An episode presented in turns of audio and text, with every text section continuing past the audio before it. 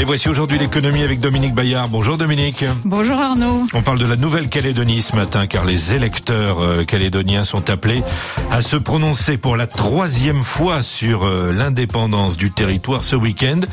Et l'économie tourne au ralenti euh, dans ce territoire. C'est un comble hein, pour un pays qui détient d'importants gisements de nickel, un des métaux les plus recherchés du moment. Et le sous-sol de ce petit archipel du Pacifique contient 20% des réserves mondiales de nickel. Le métal rouge est indispensable pour fabriquer de l'acier. Il a le vent en poupe depuis que la Chine s'est réveillée, c'est-à-dire depuis au moins 20 ans.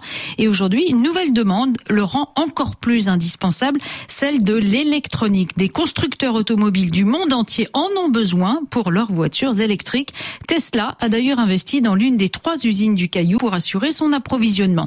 Les habitants de Nouvelle-Calédonie ont donc, en théorie, de l'or sous leurs pieds et une longue expérience derrière eux, un siècle d'extraction minière. Pourtant, alors que le cours du métal a fortement remonté euh, cette année, sous la pression du regain de la demande, eh bien, la production de la Nouvelle-Calédonie a chuté en 2021 de 30%.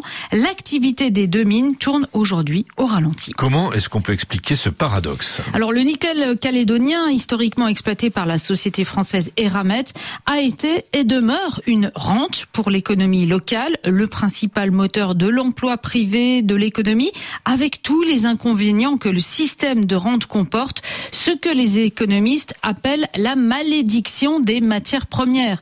Des efforts de gestion vertueuse de la ressource ont été mis en place suite aux accords de Nouméa de 1998, car l'idée des indépendantistes était d'appuyer le développement futur sur cette ressource disponible et très recherchée. Des accords ont été passés pour permettre progressivement au Kanak de reprendre la main. L'usine de Konyambo au nord est majoritairement détenue par la région acquise aux indépendantistes. Les transferts de compétences ont été réels, la prise en compte de l'environnement aussi. Une bonne partie des effets délétères de l'exploitation des matières premières ont donc été soigneusement évités. Et malgré euh, cet engagement massif hein, euh, sur plus de 20 ans, le caillou n'a pas échappé à la malédiction.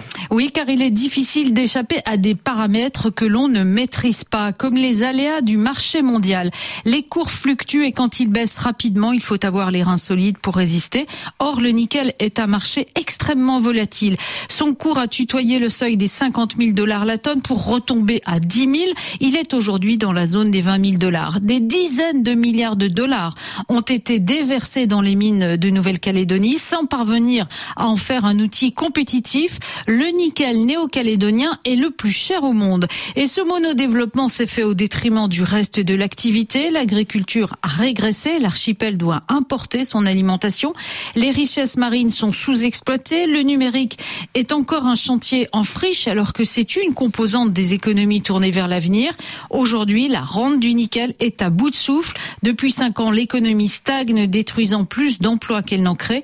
Le nationalisme minier au cœur du projet des indépendantistes est devenu un boulet pour le développement de l'archipel. Et on suivra le référendum d'autodétermination dimanche en Nouvelle-Calédonie avec euh, Charlotte Manvy, notre correspondante sur place. En bref, euh, Dominique, on suit aujourd'hui à Bruxelles le projet de la Commission européenne pour renforcer les droits des travailleurs des plateformes numériques. L'objectif est de clarifier leur statut, éventuellement de leur accorder celui de salariés.